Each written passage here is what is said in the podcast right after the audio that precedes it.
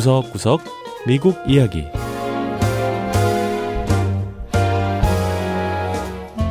미국 곳곳의 다양한 모습과 진솔한 미국인의 이야기를 전해드리는 구석구석 미국 이야기 김현숙입니다. 미국에서 매년 11월 11일은 제향 군인의 날입니다. 참전용사의 봉사와 희생을 기리는 연방 공휴일인데요. 전장에서 용감히 싸우고 돌아온 군인 중에는 외상 후 스트레스 장애 등 정신적인 충격으로 인해 민간 사회에 적응하는데 어려움을 겪는 경우도 있다고 합니다. 자, 바로 이런 참전 군인들을 위해 양봉 사업이 진행되고 있다는데요. 심리적으로 어려움을 겪는 군인들이 벌을 치면 집중력이 높아지고 마음의 평안을 얻고 보다 생산적으로 바뀐다는 연구 결과도 있다고 하네요. 미국 북동부 뉴햄프셔주에 있는 제향 군인들을 위한 양봉장을 찾아가 보시죠. 첫 번째 이야기 제향 군인들을 위한 양봉 재활 프로그램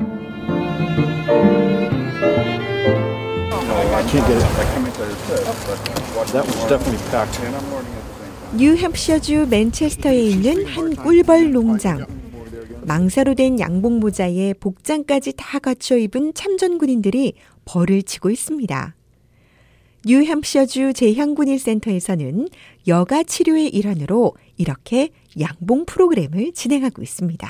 It's fun. I love doing it. You know, I used to be afraid to be. 과거엔 벌이 무서웠지만 지금은 벌을 치는 게 재미있다는 참전 군인들. 6개월 전 처음 시작된 이 양봉 프로그램을 통해 이들은 이제 여왕벌과 일벌은 물론 꿀에 대해서도 지식을 쌓아가고 있습니다. There's a hornet over here. Should I knock him out? I love coming here. It's just 전 양봉장에 오는 걸 좋아합니다. 벌을 치는 게 생각보다 재밌어요. All open on the side. 빈스 이탈로 씨는 군대에서 거의 40년을 보낸 군인 출신으로 이라크에 두 번 파병됐었는데요. 이라크 파병 당시 자신의 차량 바로 옆에서 길거리 폭탄이 터지면서 인생의 변화를 맞았다고 했습니다. I had one of them that actually blew up in my face. 당시 that I 폭탄 하나가 제 얼굴 바로 앞에서 터졌습니다. 정말 큰 충격이었죠. 사실 그때 일을 자세히 말하고 싶지도 않습니다. 제게 너무나 큰 아픔을 남긴 사건이라서요. 이후 이탈로 씨는 PTSD라고 부르는 외상 후 스트레스 장애를 갖게 됐습니다.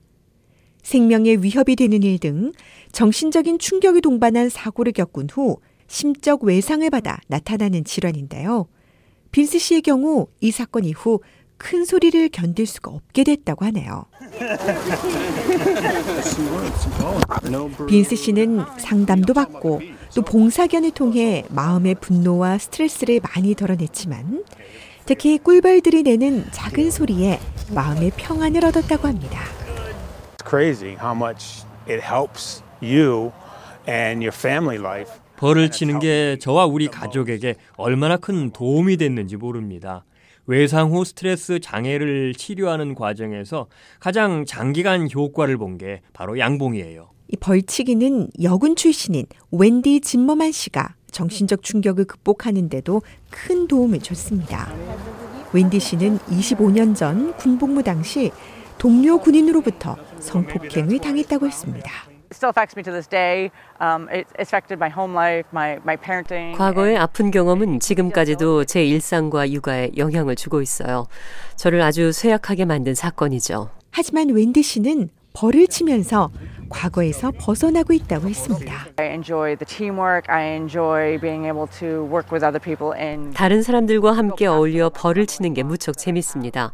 벌을 치면서 불안으로 가득 찼던 내 안의 장애물들을 뛰어넘고 있어요.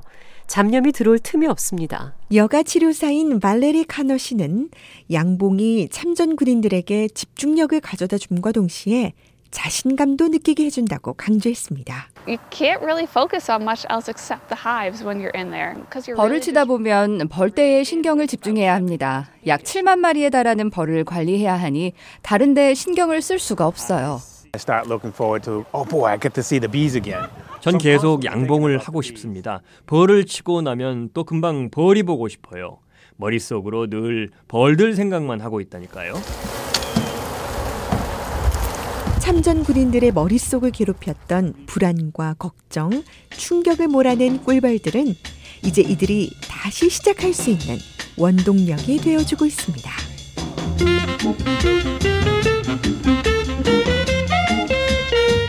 두 번째 이야기 할리우드의 아시아 배우 변천사 할리우드는 미국 영화 제작의 본고장이자 미 서부의 대도시 LA에서 가장 인기 있는 역사적인 관광지입니다.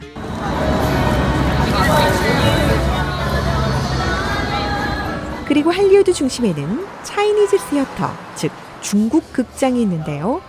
1927년에 개관한 이 극장은 중국풍의 외관을 한 헐리우드의 명소입니다.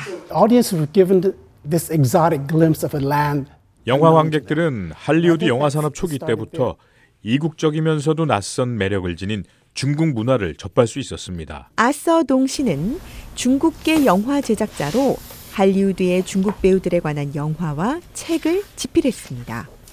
동 씨는 과거 할리우드 영화계는 동양 문화의 큰 매력을 느끼곤 있었지만 1920년대에서 40년대 그려진 중국인은 주로 문제가 많거나 단순한 존재였다고 설명했습니다. I saw Chinese characters on screen, but they were always playing servants, coolies, laundrymen. 과거 할리우드 영화 속의 중국인 배역은 남자의 경우 주로 하인이나 막노동꾼, 세탁소 직원이었습니다.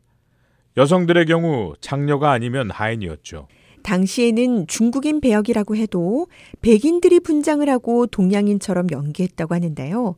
사회학자인 낸시 왕 유엔 씨는 당시 yellow face 배우들이 등장했다고 합니다. Yellow face, meaning they actually literally yellowed up their skin. yellow face는 백인 배우들이 아시아인 역할을 연기하는 걸 일컫는 말입니다. 이 동양인을 연기하기 위해 배우의 얼굴을 노랗게 분장하는 데서 시작된 용어죠. 또 눈도 옆으로 찢어 올리는 식으로 동양인의 얼굴을 표현했어요. 1965년 영화 푸만추의 얼굴에서 푸만추는 중국인 악당이었는데요. 백인 배우가 분장을 한 채 푸만추 연기를 했습니다. Are you so foolish as to believe that you can oppose the will of Fu Manchu? 그리고 1920년대 중국계 탐정으로 큰 인기를 누린 찰리 첸 역할 역시 백인이 연기했습니다. He was smart and wise, but he was also very oriental in the worst. 찰리 첸은 똑똑하고 현명한 인물이었습니다. 하지만 동양인에 대한 서양인의 편견을 보여주는 아주 수동적인 인물로 그려졌습니다. 그 누구보다 똑똑하지만 말수가 적은 모습은 전형적인 동양인의 모습이었고요. 거기다 엉터리 영어까지 구사했습니다. 이후 시간이 흐르면서 아시아계 배우들의 활약이 커지긴 했지만 최근까지도 주요 아시아인 배역을 백인이 맡는 일명 화이트워싱 논란이 일기도 했지요. 하지만 2018년 크레이지 리치 아시안이라는 영화가 미국에서 크게 흥행하면서 새로운 전기를 마련하는데요. March. We've been dating for over a year now, and I think it's about time people met my beautiful girlfriend. 싱가포르 부잣집의 아들과 중국계 미국인 여자친구의 이야기를 다룬 이 영화는 주요 배역을 포함한 거의 모든 배역과 감독 그리고 작가까지 모두 아시아계였지만 큰 성공을 거뒀습니다. The sensation of Crazy Rich Asians, both in its critical and box office success, 크레이지 리치 아시아는 관객은 물론 비평가들로부터도 폭발적인 반응을 얻었습니다. 이 영화의 성공은 할리우드가 변화하고 있다는 걸 보여주고 있어요. 영화 감독이나 제작사들도 점점 성숙한 자세를 보이고 있고요. 아시아계 배우들이 더 큰 활약을 할 수 있게 된 데는 이런 영화계 자체 변화도 있지만 과학기술의 발전도 한몫하고 있다는 것이 낸시 왕 유행 박사의 설명입니다. We have so many more platforms, right? There's the Netflixes, there is the 요즘은 배우들이 진출할 수 있는 발판이 훨씬 많아졌습니다.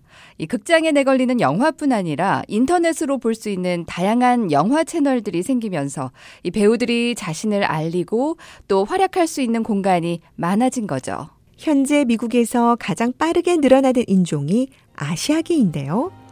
이 다음 세대 아시아계 배우들은 변화된 인식과 기술 환경에서 아시아계라는 편견을 깨고 자신의 재능을 더 멋지게 발휘할 수 있게 됐습니다. 네, 구석구석 미국 이야기 다음 주에는 미국의 또 다른 곳에 숨어 있는 이야기와 함께 다시 찾아오겠습니다. 함께 해주신 여러분 고맙습니다.